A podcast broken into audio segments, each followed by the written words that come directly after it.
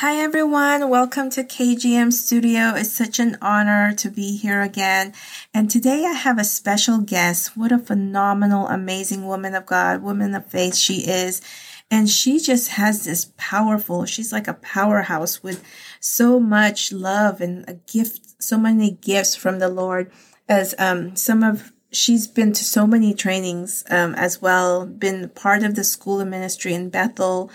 Heidi Baker's um, school, as well as Randy Clark's healing ministry. It's just so phenomenal to he- hear from this amazing woman of God. So, Deborah, are you on the call with us today? Yes, I am. Such a pleasure to have you. How are you doing today? I'm doing great. I'm so happy to be here. Oh, praise the Lord. So, you know what? I'm just going to quickly just dive in and to just ask you a few questions um, what was your life like before you knew Jesus? Wow. Well, I it was completely different. I was not raised in a Christian home, and it was actually a, a very kind of chaotic household. My parents were just really young, and they were partiers, and they were, um, you know, just yeah, definitely. I like to say heathen. They were heathens and they know I say that now. They just, I, I just think it's fun to say that word heathen. They were just a bunch of heathens and they raised us like in worldly, in worldly things. Um, so I didn't feel super like important because they were kind of caught up into their own drama and they didn't really emphasize like, oh, what do you want to be when you grow up? Or, you know, they just didn't you know, bless their hearts, they're amazing now and they are saved and it's beautiful and their marriage is still together. And so it's miraculous what God has done. Um, but back then, you know, they were just, they weren't really present with us um, kids. Oh, yeah. wow. Okay. Wow, yeah. that's funny you said the heathens. I, I love that word it's just fun. It's fun to say. It is fun. And so moving forward, like um how did you find Jesus in your life? So I um I got let's see. How can I where should I start? Yeah, so I did not find him until I was 28.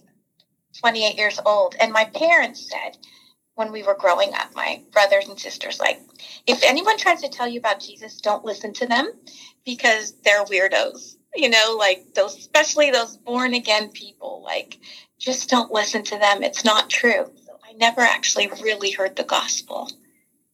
And isn't that crazy to, to not hear really the full gospel till you're 28? Um, and so I, um, I got, I fell in love and I had like my first love and it was very romantic, like, a, you know, a fan, a storybook you know, fairy tale kind of thing. And then we got married and slowly things started just falling apart because we both didn't have like good, um, I don't know, like a good healthy upbringing. We didn't have good communication tools or we didn't have good self esteem, like all of those things that you would need to have a healthy relationship. And things started falling apart and my husband didn't want to do counseling and I started going out with my friends didn't really know how to handle it. And um, so, like, I was just getting into trouble, going to bars and getting attention, you know, from men at these places where I wasn't getting attention at home from my husband. And I just fell into this, like, this trap, like, into this, this pit of drinking and, you know, just so eventually, as you can see where this is going, my marriage just blew up only after three years. And I found myself just going, how did all this happen? And how did this happen to me? Who have I become? I do not even recognize myself. Like, now I'm addicted to alcohol. I'm like a bar fly. I'm just like, I've like ruined my marriage. Um, and if God, if you are real, would you please reveal yourself to me? Would you please show me? Because I've made my life like a big mess doing it my way, and I need your help. And I was lying on the ground, like, I mean, on my carpet in my apartment, and I saw a Bible. and the Bible. I didn't even know I had one, but I picked it up, and I didn't know anything about the Bible, where to go, and Holy Spirit literally led me to Romans ten nine, and uh, knowing nothing about God, I just read that right where He led me. It says that if you confess with your mouth the Lord Jesus and believe in your heart that Jesus has raised him from the dead, you will be saved. And right there, I just thought, that's a no brainer. Like the Holy Spirit gave me complete understanding of what that was. And I said, yes, yes, of course. I, Lord, I just receive you. I call you, I call you Lord. I confess that you are Lord, that you are Jesus. And, and I believe in my heart that God raised you from the dead. And I just, um, want you to save me. And it was that simple. I felt like this wave of like cleansing water just went over me. And I felt completely cleaned. Like all the shame and all the sin was just like washed off.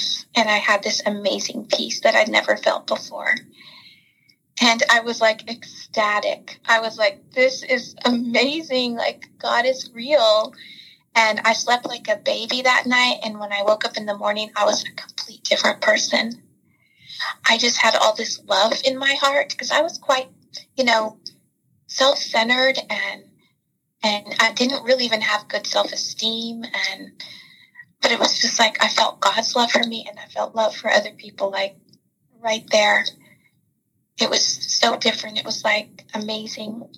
I just went out and looked for a church to tell somebody. And I drove around to it to find a church. And then I walked in and said, May I talk to, um, I didn't even know what to call the person. Like, I don't know, someone I can talk to about Jesus, a pastor or a priest or whatever. And they said, Oh, yes, we have a pastor that can talk to you. And I explained my situation. They said, You just got saved. Welcome to the family. And I was like, Well, hallelujah. I feel amazing. And yes, I want to get involved learn more about Jesus. And I shortly got into mission, uh, not missions, but um, children's ministry. Like right when I got saved, I lo- I've always loved children, and then I wanted to work with the kids, and then so that yeah. Anyway, that was probably a really long answer. That's okay. that I'm just ecstatic myself. Like usually people will lead you to God's, you know, that confession and that um just that verse, but you you didn't have to have anybody there. The spirit of god was already there and who knows how that bible got there but i don't really. Wow. I that is a an amazing testimony i have to share with people as well. So um, now that you are involved um, i know you mentioned you went to the school of ministry in bethel. So did you end up serving there as well? And um, is yeah tell us a little bit about that yeah, I really wanted to go to that school because, um, like, when I read the Bible and it says, like, Jesus commissioned us to go out and, like, lay hands on the sick, cast out demons, all that, share the gospel. Um, I'm like, yeah, let's do it. But there was nobody, nobody that I met at the churches that were actually really doing it and, you know, doing the miracles and stuff. And I just kept dreaming about it. Like, Lord, where are those people? And I kept searching, and then I heard about that school, Supernatural School of Ministry. And this is what they're doing. They're going around giving words of knowledge to people, doing signs, wonders, and miracles for people, demonstrating the power of God, healing the sick, and saying, Do you want to know who healed you? Um, that's Jesus. And it's just like, yes, that's what I've been looking for. So I came to that school. It was wonderful. I went for two years, and um, we just got to sit under teachings of Bill Johnson, Kris Vallotton, Heidi Baker, Randy Clark, just Shay on, all these amazing people that come and visit and pour into us. And it was just a lots of impartation that we received and lots of amazing worship Bethel if you ever get a chance to go to Bethel Church, their worship is best and the, the church is so fun. So yeah, that's what. I, and then we went on a missions trip, and my first trip was to the Philippines. Wow. Yeah, my first mission trip. So how was that? Like, what was the experience like? Incredible. Like they said, um, all the students got to choose where they wanted to go, and I just said, Lord, would you show me where you want me to go? I can go anywhere in the world. And um, I heard Philippines, and that wasn't even on my mind. Like I was like, Philippines, really? Wow. Okay, Lord, then I I'm going to start praying for the people and getting ready to go and give me a love for those people because it wasn't really on my grid. I wasn't even thinking about Philippines and I kind of had a heart for Africa. Um, definitely was thinking that, but he said Philippines. But when I went, oh my goodness, I fell in love with the people. And this, um, this was like, let's see, seven years ago that I got to go, my first trip. And then I went back because I fell in love with the people. But the youth, they are absolutely on fire and they're so pure and they're so sold out and creative and they just, wow, it's really exciting. And I've been to different places and countries since then, and I don't think I've ever seen so much like passion. Um, I don't know, a real purity and openness and hunger for the Lord. They were just diving in. I can't wait to see that. I was actually invited to go to the Philippines next year. And I was born in the Philippines, um, but moved here in California. So, oh my goodness, I just can't wait to see what God is going to do. Um, so, yeah, I'm so excited for this coming 2023. And so, what have you been doing now since then? Um, well, mostly like I was traveling a lot before COVID. I was, you know, going to Brazil, um, Africa, Israel, Tijuana, just the poorest, really the poorest of the poor places is where I have a heart to share the gospel with people and, and bring, you know, bring food and, and gifts and yeah, just going to the poor of the poor, like people that live in the garbage dumps is one of my favorite places to go. And in the meantime, like I'm usually just like worshiping the Lord or just whatever opportunities that He has for me. I am a sent one. I'm waiting to be sent.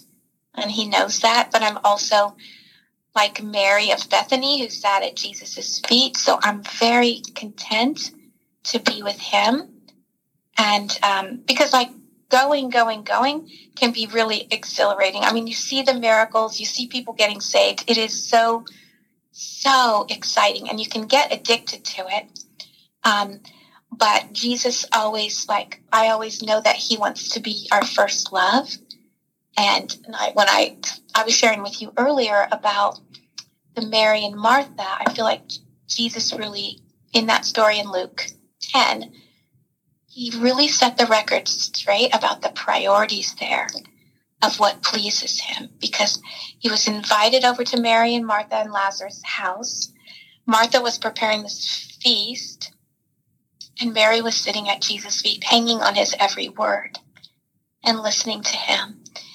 And Martha was like, Jesus, would you tell my sister to help me? She's making me do all this work on my own. Jesus said, Martha, Martha, you are, you are worried and distracted about many things, but Mary has chosen the better thing to sit at my feet and listen. So it's just like, that's what Jesus wants, even more than us serving him and going out and sharing the gospel. He, he wants us to have him in the first place of our heart and to, you know, spend time with him and and so it's it's it's those two juggling those two. And i'm so thankful and absolutely love to be able to do both of them. But he will always be my first love. Wow. Amen to that. I am so there with you when we can just be at his feet just be undone when he gives us so many downloads and revelations. And i just love hearing that story of when you were sharing it with me earlier, I'm like, wow, like Deborah needs to write a book. She needs to do her own podcast. you have so many things to offer because you took that time with Jesus. And now that you've been, um, people, Jesus have poured into you, I feel like this is a season where God is going to use you to pour out to his people.